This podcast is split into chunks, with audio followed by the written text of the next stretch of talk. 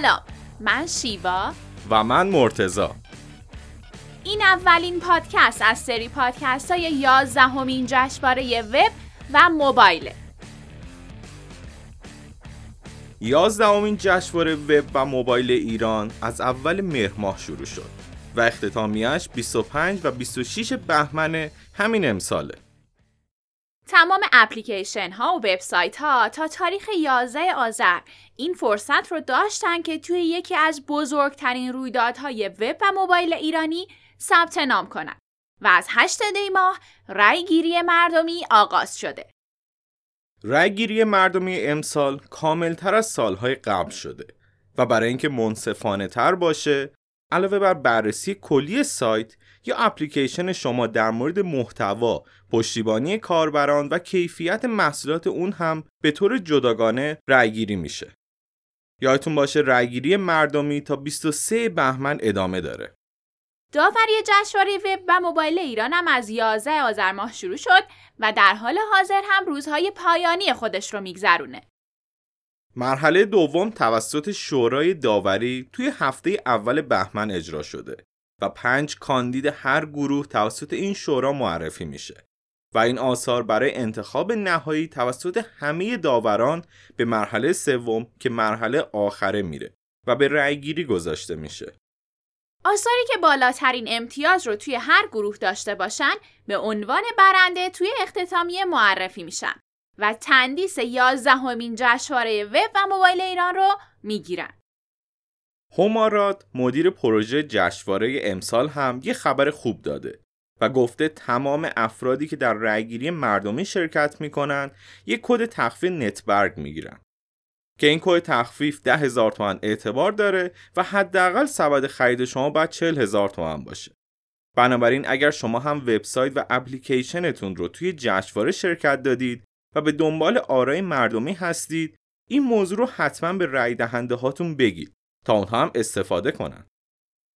یازدهمین جشنواره وب و موبایل ایران. 25 و 26 بهمن ماه 1397 ایران تهران. اما از اونجا که جشنواره وب و موبایل بدون حاشیه تقریبا غیر ممکنه امسال حضور روبیکا باعث شد تا این حاشیه شکل جدیدی به خودش بگیره. در واقع امسال کودهای USSD به خاطر مشکلات زیادی که تو سال گذشته ایجاد شد حذف شدن و رأیگیری مردمی به طور کامل از طریق روبیکا انجام میشه. این موضوع باعث شد تا بحثای زیادی در این مورد رخ بده.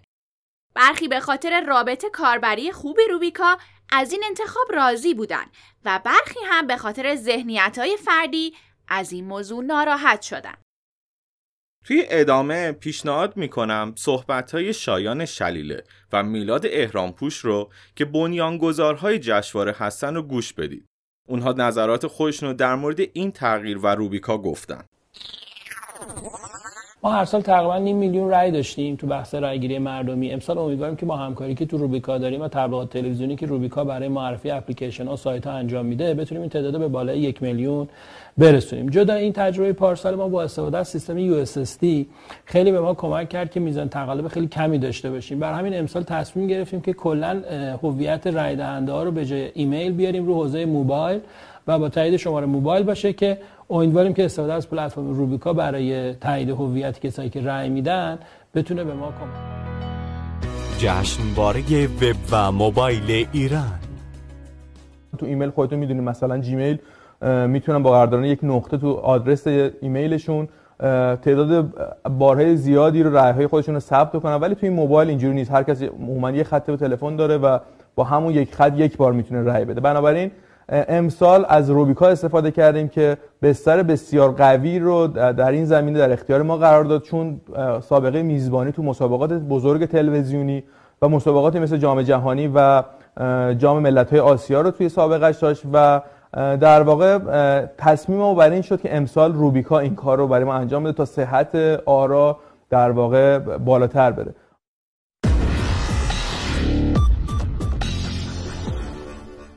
خب نظر شما تو این مورد چیه؟ نظرات خودتون رو می‌تونید توی توییتر به ما بگید یا به آیدی تلگرام ادساین سبکتو یک برای ما بفرستید.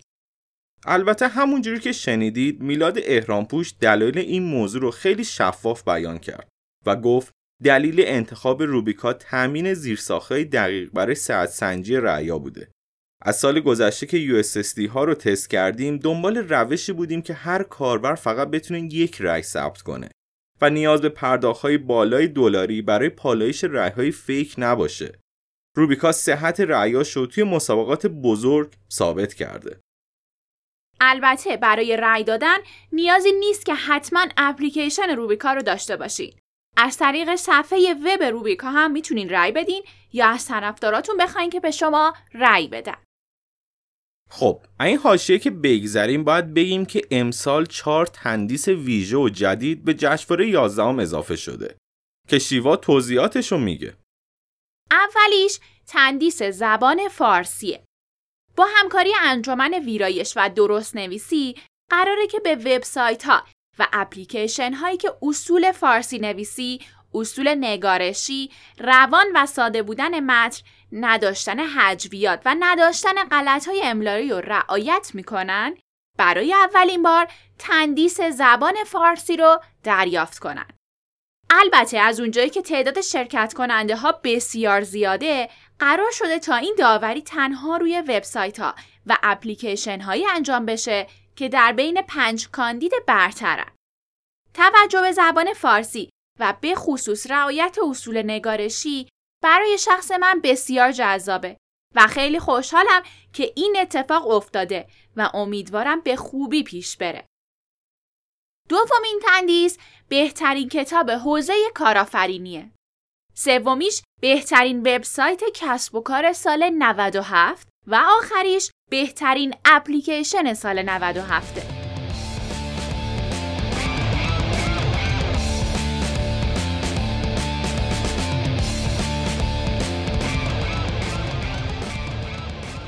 نظر شما در مورد 11 جشنواره وب و موبایل چیه؟ از شرکت کننده ها هستین یا رای دهنده ها؟ نظرتون رو می‌تونید با هشتگ IWMF97 توی سوشیال مدیاها با ما در میون بذارید.